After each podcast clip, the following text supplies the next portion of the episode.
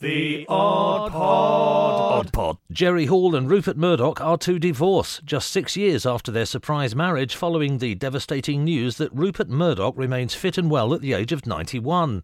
In a move that shocked absolutely no one, the former model has decided to call time on her relationship with the elderly man who shows no signs of dying at all.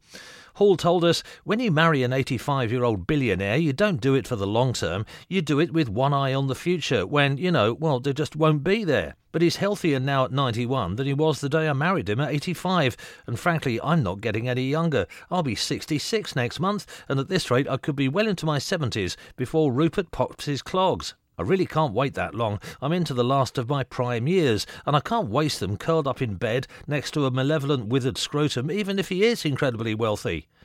I really thought I'd only do it for five years or thereabouts. To be honest, I thought I'd hit the jackpot when COVID emerged and started killing off loads of people in their 80s. But no, he's only grown stronger through lockdown. If I didn't know better, I'd say he's sold his soul to the devil to ensure he outlives us all. The Odd Pod.